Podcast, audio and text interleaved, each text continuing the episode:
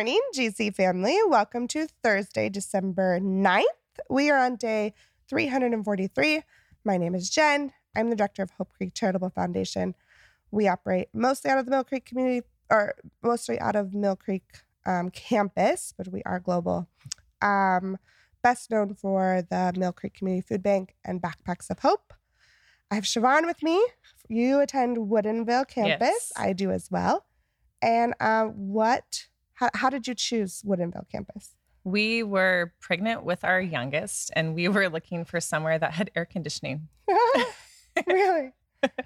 And we had also finished a series about neighbors, Okay. and we were going to Mill Creek, Oh, okay. driving to Mill Creek to another church. And we said, We're passing how many churches along the way? They keep talking about neighbors. Let's find a church close to us. Oh, wow. So we checked out a few churches, came across Gold Creek while we're meeting at the sewage treatment plant. Yeah, that's. but hey, there was air conditioning. yeah, checked it out. There was a couple things that weren't quite what we were hoping they'd be. hmm So we prayed about it. hmm And then we came back and we tried it two more times and they were spot on. Wow. So it was really cool because we said eh, we obviously are supposed to be here. Yeah, I agree. How long have you been here now? Just over four years. Wow. Yeah. How exciting. Um, tell us a little about, about your family. We have a family of five in our immediate family. Our oldest is 21. He's doing online college. Oh, fun. Yeah. Our daughter in the middle, stuck in the middle, she's six in first grade, loving it.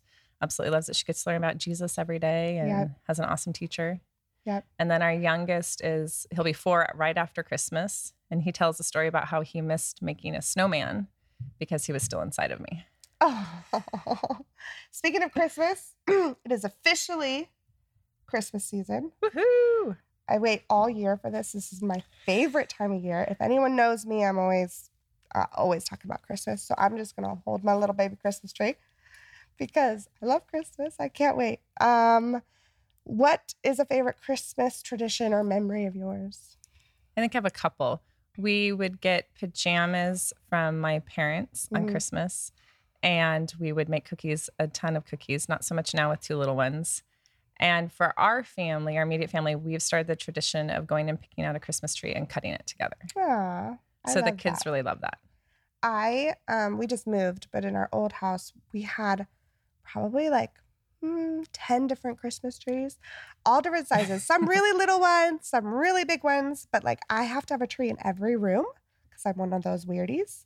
Um, I just got this for my birthday, and so now this is in my car because I I love Christmas and I always have it up. It's it's just yeah. Okay, let's get into a really horrible time in the Bible in Joel. We get to talk about the whole chapter, the whole book of Joel, which is really sad. Poor Joel. Yeah. It He only a- got three chapters. got three chapters, and they were all pretty ominous. Right? They're not joyful like Christmas. No. They're kind of horrible. A little bit. Joel 1 is kind of how horrible it's going to be. Joel 2 is what you need to get ready. And Joel 3 is that you might be okay. Um, there was one verse for me, Joel 2, verse 11, and it says, The Lord is at the head of the column. He leads them with a shout. This is his mighty army, and they follow his orders. The day of the Lord is an awesome, terrible thing. Who can possibly survive? So, we were talking about what is an awesome, terrible thing that we've had in our life. And we both agreed birth. it really was. Um, what um, do you have any stories about birth that you want to talk about? I think that um, for my son, for my littlest, it was interesting because our daughter was there. We were those crazy people who he was born at like little after midnight. So she came with us. And I think for her, it was scary because I had oxygen on at one point, so I could breathe a little bit better. And trying to explain to a not quite two and a half year old why mama has a weird mask on. Yeah. And then the awesome part was when he was born, she just lit up and she says, Baby penguin is here. That's so We had called him Penguin the whole time he was inside. So she's like, Baby Penguin is here. Oh my gosh, that's adorable. and just to be able to share that with her, Yeah. because maybe someday she'll have kids, for Yeah. her to have been at her brother's birth is pretty cool. Oh, that is way cool. Um, How about you? um, I had I've had three births, and each of them have been awesome and terrible at the same time. the first one, I just think that just should not even first time moms should just not even consider that first birth. They need the other two to when they're a pro because my gosh, the first birth is just the worst. Um, but obviously the best part is holding your baby. Yeah. And so um yeah, that's the best part is it's it's a it's it's terrible to go through, but it's At the end. awesome reward. Yeah. yeah. So I kind of get the awesome terrible. Yeah, for Now- sure. I think um I don't know, is there a male version of what's awesome and terrible? I don't know. We have to ask our Yeah. husbands. um Watching your wife go through labor, maybe. Right? and getting to see the my baby at the husband end. was pretty helpless. I mean, he did have that kind of like, uh, she's in so much pain. What do I do? I can't fix this because he's a fixer. Most guys are. And um, so yeah, I think that part was terrible. I think what's even more terrible is like when the wives maybe have complications, For sure. That and they're not maybe life threatening complications, but complications happen Yes. every time. Every birth is different. Um, and so I think that part is probably the awesome, terrible moment for these guys, especially if like the women have to have more surgeries or something like that. And now the man has to, to care for the child and watch his wife go through this. I mean, I that's probably pretty awesome and terrible. Yeah. You've got this new life, but you're torn between caring for your baby and worrying about your wife. Right. Yeah. So I guess they have that. Um, in, vu- in verse 14, it says, Who knows? Perhaps he will give you a reprieve, sending you a blessing instead of a curse. Perhaps he will be able, or you will be able to offer grain and wine to the Lord your God as before. So who knows? Maybe um, it won't be so terrible. He'll give you a reprieve. Um, you had a verse in Joel 2 that's always been there for you. Yeah, Joel 2, 28 and 29, it says, And afterward, I will pour out my spirit on all people. Your sons and daughters will prophesy. Your old men will dream dreams. Your young men will see visions. Even on my servants, both men and women, I will pour out my spirit in those days. And it's always stuck with me. It just, it's always been there. And I don't know why. And maybe it was a couple years back after my grandmother had passed. And her daughter was about two or three at the time. And she says to me one night, she says, Mama, Grandma Donna's at the door. Well, she's in heaven. No, she's at the door. And so we kind of left it and we went about what we were doing that evening. And she kept saying, Mama, Grandma Donna's at the door. So finally, I had to go to the front door. What are you going to do? Yeah. It's dark. It's cold. Yeah. It's raining. And I opened the door. I said, Well, okay, well, do you want to ask her in? Yeah. So she she said, Grandma, come on in. Wow. And my my husband and I looked at each other, and it was really weird. And and then later, she, I said, "Well, what's Grandma doing?" She's in my room playing with me. Aww. I love that. Kids are, there's, I don't know, they're so much closer to Jesus. Well, I think that's part of it for me. It was we discount so much, Mhm, and we just kind of brush off. Oh yeah, whatever. But mhm. she's always felt like there's somebody there. There's Mm. people there. She's hearing people talking to her, Mhm. and as long as they're giving her good advice, right, right. pointing her in the right direction. But I think it's important to remember that we go through all this stuff, and Mhm. then He says to us, like, "I'm going to pour out my Spirit." Mm. And children will be prophesying Yeah. or seeing visions stuff. Yeah, I love that. That's so cool.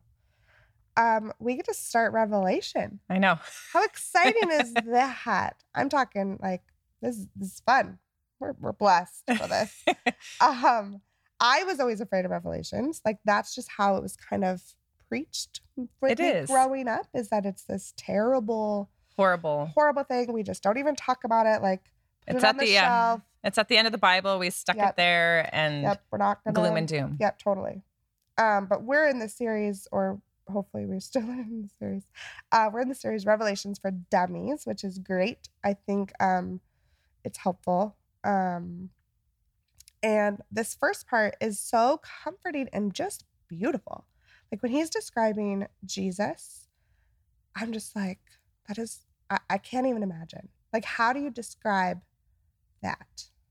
Yeah. And so, and, And it's not just Jesus, it's Jesus coming back. right. I think that's the best part. He's like, he, I, I imagine that he's even more glorious when he comes back. Right. I know. And I can't even imagine what he saw and how he was able to translate it. Like, I am not a writer as far as like being able to put all these adjectives and stuff on people on on things. But for him to have to do that, I mean, that was pretty cool. It's it's really cool to see to read this first part of Revelation. Well, and I think it sets the tone, right? It's there's a lot of darkness in there, Uh-huh. but the darkness is there because he's saving us from that darkness. Right, So I think that's the cool part. It starts out with how glorious he will be and how wonderful he will look right, because he's coming back. right. So exciting. Um, Psalms 128, 1 through 6. It's pretty, pretty simple. Walk in his ways, you'll be comforted and blessed. Right? Yeah, it was a nice way to sort of recap. I mean, it goes back even to Joel and everything else. Mhm. He's going to come back and he's going to bless you. Right. It's kind of like, you know, our kids, all they need is the reassurance that we're coming back and they'll be fine. Yeah. Because, like, when I drop off my son and I walk out the door, the, the people that are still with him are like, she'll be back. She's coming right back. She'll be back real soon. And that's all we need. That's all we ever, that's all any of us need. Um, yeah. It's so some extra that. comfort. Yeah. A little extra comfort. Um, we end with Proverbs 29 18. It says, Don't accept divine guidance. So, like us, we, we have our divine guidance. We're guiding We're you. solving it for you. We are. Don't accept that. Just obey the law and you'll be joyful. I think I said this a couple um, weeks ago about the difference between joyful and happiness. Mm. I don't think happiness was a promise, but joy No. was For sure. and just to have that there's a big difference between happy and joy. And so o- obedience doesn't bring happiness all the time, No. but it definitely can bring joy. So I thought that was really cool. Any last minute thoughts? Uh, I think just, you know, you like we are talking about Revelation often is portrayed to us as this horrible, terrible, Mhm. horrific book in the Bible. And it is. Mhm. But it's that for those who don't believe. It's that for Mhm. those who don't follow, who aren't obeying him. Right. And the promise we have is right there at the beginning. Mhm. Is how glorious it will be when he returns. Yeah. And we get to skip all the bad stuff. Mhm. But he's and he's coming back, right? I mean, he's Right. coming back and he's gonna beat the crap. I love that. he's gonna beat, the, crap, out, of, the bad people. out of bad people and everything that's wrong with the earth, and he's gonna take it back. Yeah. For glory. Yeah. It's a promise. Yeah. It's not just this casual, yeah, I'll be back. You know, it's not the Mhm. Terminator. Not the Terminator. He's gonna be a back and bring glory. Yep. I think um, that's one of the things I love about Christmas. Brings out a lot of promises. Yeah. It's it's also a promise. Um, so yeah, I think I think it's a great time to read Revelations during Christmas. It's I, I just think it ties well together. Yeah. I mean, Christmas should be 365 days a year, but that's just me. 366 in a leap year. You get an extra one. Oh, that's even better. My the worst day of the year for me is December 26th. because I have to wait A whole a whole year. other year for Christmas. so, anyways, have some fun celebrating Christmas. Enjoy the rest of. December. Yeah, and uh, read Revelations. Bye. Merry Christmas. Merry Christmas.